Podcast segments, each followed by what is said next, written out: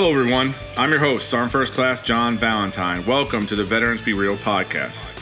Here's where we try to keep it real and do our best to help all our fellow veterans out there. This podcast will hopefully open our veterans' eyes into the transition and challenges they are facing and give them some guidance along the way. Please subscribe and download our podcast. We look forward to you, your insight, and your loyalty. Thanks for listening. And now here's Veterans Be Real. We are the prey.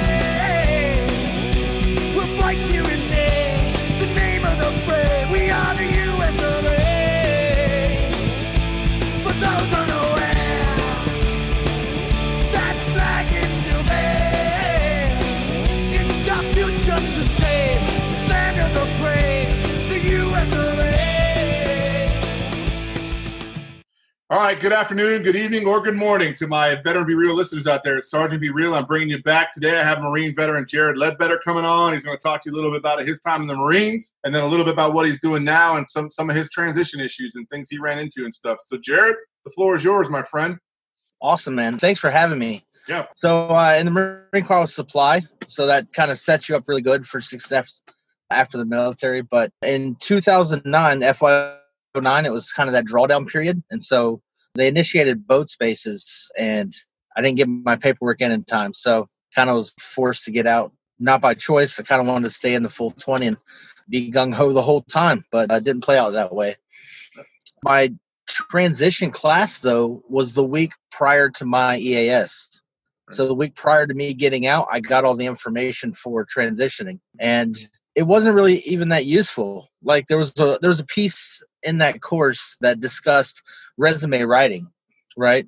And one of the things that I did to prepare for that moment was I went out to the bookstore and picked up a book on resume writing, Right. and I spent three I spent the weekend prior to that class writing down everything that I had done, building my resume, and when I showed up to present my resume, the the person in the class there was like, "Yeah, this is good." Didn't give me any feedback, didn't do shit.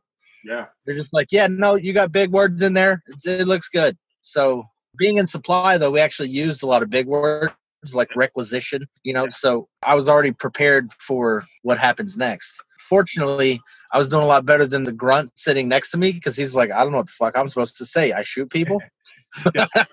My job is to Um, kill, to conquer. Yeah, that's it. You know, fuck it. But yeah, the you know that transition class was a waste of space. When I got out, I probably spent about two months crashing at my little sister's place when I got back home, and then finally it became so much of a burden just on her that I went down to my parents' place, and they ended up dropping me off at the homeless shelter and said sink or swim. This was two months after I got out. Yeah, a little tough love there. Uh. Get the hell out.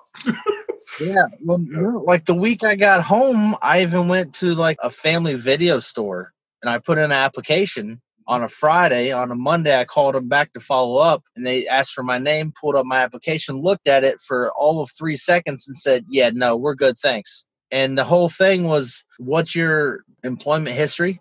The only thing I put on there was Marine Corps and asked what's three favorite movies. And I put on there like Men of Honor and some other crap. I don't know. But yeah, so based off of Marine Corps and um, favorite movies, a military movie, I'm all of a sudden not qualified to hand out a fucking video. So that that just kind of set the pace, you know, for the shitstorm that was about to happen. So by the time I had hit the homeless shelter a couple of months later, it was a lot worse than I expected it to be. You know, not having a place to live to call your own really sucks.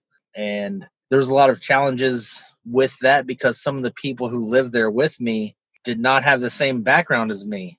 You know, there was people who had serious problems, you know, including mental issues, drug addiction type stuff, alcoholism. There's people there with me that had those problems. Mm-hmm. And I'm just a person who doesn't have a job, you know. So it kind of really set the pace. I guess it kind of provided additional insight to, to how shit really is. And I, I lucked out, got a temp job, which didn't last very long because it's a temp job. Yeah. But I ended up staying. yeah. uh, I, I ended up staying in the shelter about four months, and then at during this time, I had picked up that temp job, which was called second shift, but really it was like 4 p.m. to 4 a.m. and so covered that second and third bracket. So I ended up sleeping during the days, working at nights, which is really hard to do immediately after departing from the military because you're so trained, so ingrained to wake up at zero dark thirty and kick it, you know. Yep. So that'd be the time I'd be going to sleep, and that always sucked. Uh, Yeah, that's a the reverse cycle training. You know what I'm saying? Like, ah, fuck. yeah. Right. Oh, You know, and, you know, I didn't have an alarm clock. I didn't even have a nice cell phone at the time. I had one of those prepaid flip phones for emergencies, and that was it. You know. But yeah, that that shit sucked. Moving forward, at that four month mark, I ended up getting kicked out of the shelter because I had gotten a new job that was on the daytime shift, and I was in between transition and I didn't tell them, so they kicked me out because I was out all night after after the curfew. Right. So Mhm. that sucked. So I ended up living in my car for the next next couple of months. Everything I owned fit in the car except for the actual driver's seat. The whole car was full. Yeah. So I ended up having to. We had a 24 hour gym, so I used my unemployment check to get a gym membership so I could go have a place to take a shower There you go. and then I would park there and sleep there as well. But I had to do a lot of crazy shit Yeah. to have, you know, laundry, actually have a bed to sleep in, you know, have food consistently, all of that shit. So it's kind of a rough time. But in the end of all of that, I'm better for it because now I got a taste of how bad it could be.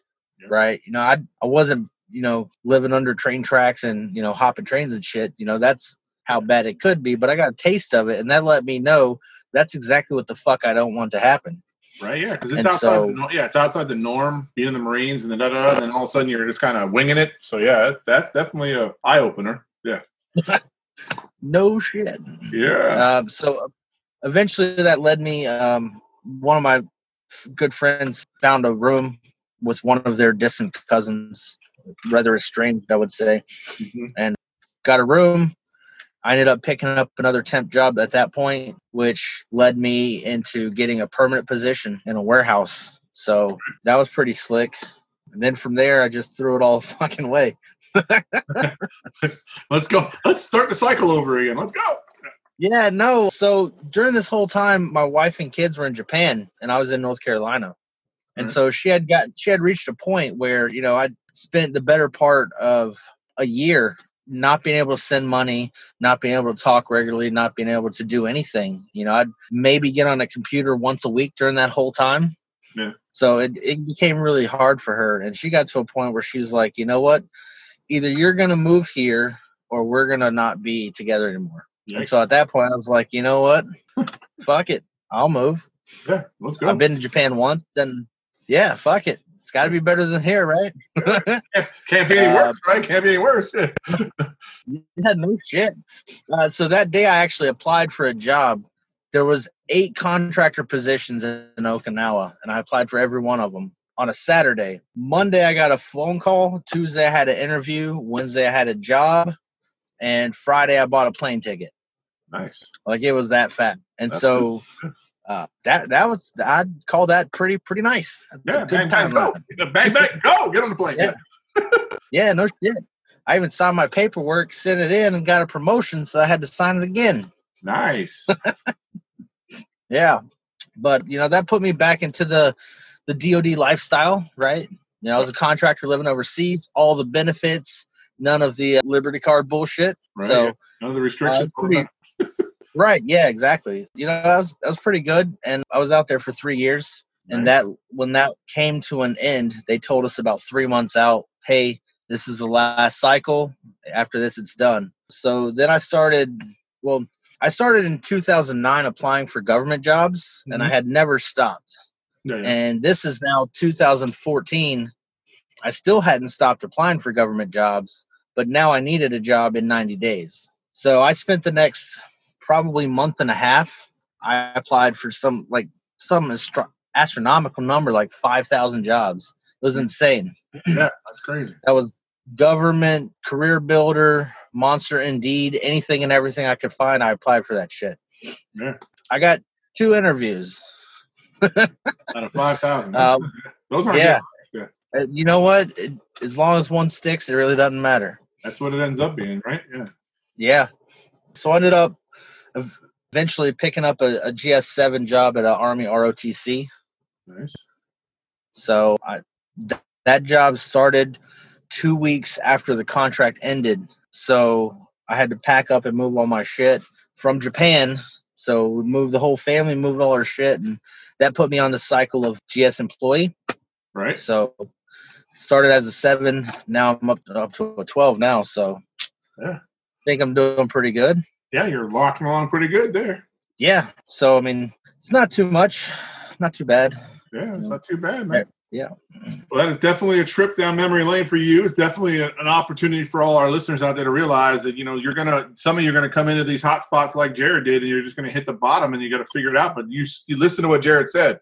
He continually kept putting in resumes. He continually kept putting in for jobs. He just he didn't he never stopped. He had five thousand something plus, on, and then he got a couple interviews, but he made one of them stick. And then now look, now he's a GS12. He, you know his career is moving along. He's doing other things, I'm sure, on the side. So you guys got to remember that you know getting out of the military isn't always set up for all of us to be successful because the military, the Marines, the Army, the Navy, none of those branches set you up for success leaving, right? I mean, you heard him, Jared, tell you they kind of just threw me in a class a week out before I was supposed to get out, and then the, even the resume guy just was like, "Yeah, that looks nice, you're good," but didn't even give him any insight, didn't look at it, didn't see, even if the format was correct, just yeah, that looks good. So you know, put a lot on him, and then and then that happens to a lot of soldiers and Marines and sailors when they're getting out. Is it's a, it's a check the block kind of attitude we all have in the military, right? Jared was the same way. I was the same mm-hmm. way. I retired for 20 years, and I'm still like trying to force my way out as fast as I can get out. Like, here's my paperwork, sign it. Here's my because that's just the mentality we have as soldiers or Marines is just functionally do what's in front of us and get it done so we can move to the next thing. You know what I mean? That's kind of our thing. We didn't think to step back and go, wait a minute, man, you really need to show me this resume thing because it's kind of important. You know what I'm saying? Like, yeah.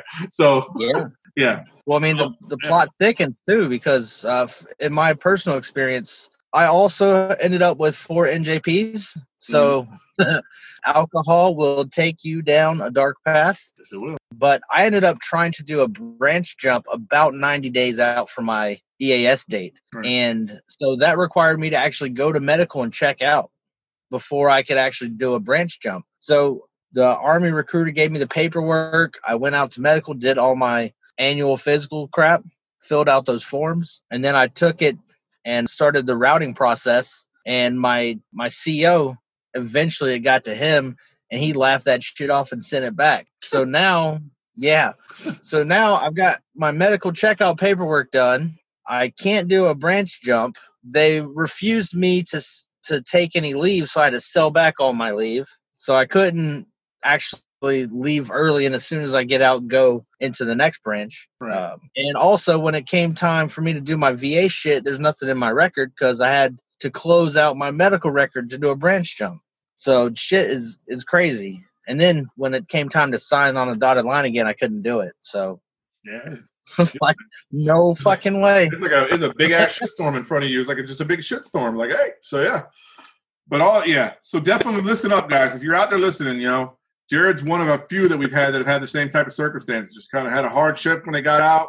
They kind of got rushed out or got kind of pushed out, not really kicked out, but kind of pushed out. Like they didn't really do a lot on his behalf as a Marine to say, hey, thanks for your service and yada yada yada. It was more like, hey, sorry, get your shit and get the hell out of here. You know what I'm saying? We got to get the next Marine to come in and take your place. So just remember when you're getting out, set up a plan, be prepared, take a deep breath, and make sure you're getting all the stuff you need to get done. Like your resume gets checked and all those things get done. And you, you got to force those things on you because, like Jared said, he kind of got thrown into a shitstorm and he just kind of walked out into it. And then he had to, you know, had to deal with what he had to deal with. But the positive thing and what I want everybody to focus on is that Jared's still here. He's a GS12 now in the G, in the government system. He's successful. His life is going in a better place. His wife, kid, the whole nine yards. He's okay. So he got through it, which is kind of the format of what I'm trying to get everybody to get through. There's no need to get depressed and think about suicide or do none of that crazy shit. Just keep plugging away, keep reaching out to your battle buddies and your friends and try to lean on them a little bit to get them to help you. But don't expect them to do it for you. But just keep pushing, right? Because Jared kept pushing, and now look at him. You know what I'm saying? He was in he was in a homeless shelter for four months, guys, and now he's a GS12. So it can happen if you just be patient and you do your thing, right? So just just do that. So Jared, all that's happened, Yeah. and I know. So I also know you do other things because I've seen you in the Vetrepreneur Tribe. I know you do other stuff. I know you moonlight, probably do. So let's talk a little bit about your online, you know, your entrepreneur side of your life and what you're doing with that. Okay. So in 2012, I started building websites. Nice. and it was a very small need at the time and you know as a child growing up my dad always told me you know get into computers they're the future you know and i never listened i never knew what i wanted to be when i grew up but when i started building websites i found that enjoyable Right. even though i was shit hot awesome at supply Yeah. you know I, I found websites enjoyable and so i kind of did that on the side i'd do it for free just to to get more practice Yeah. uh, so I, i'd build on WordPress. And, you know, in 2012, we didn't have some of the fancy technology we have now.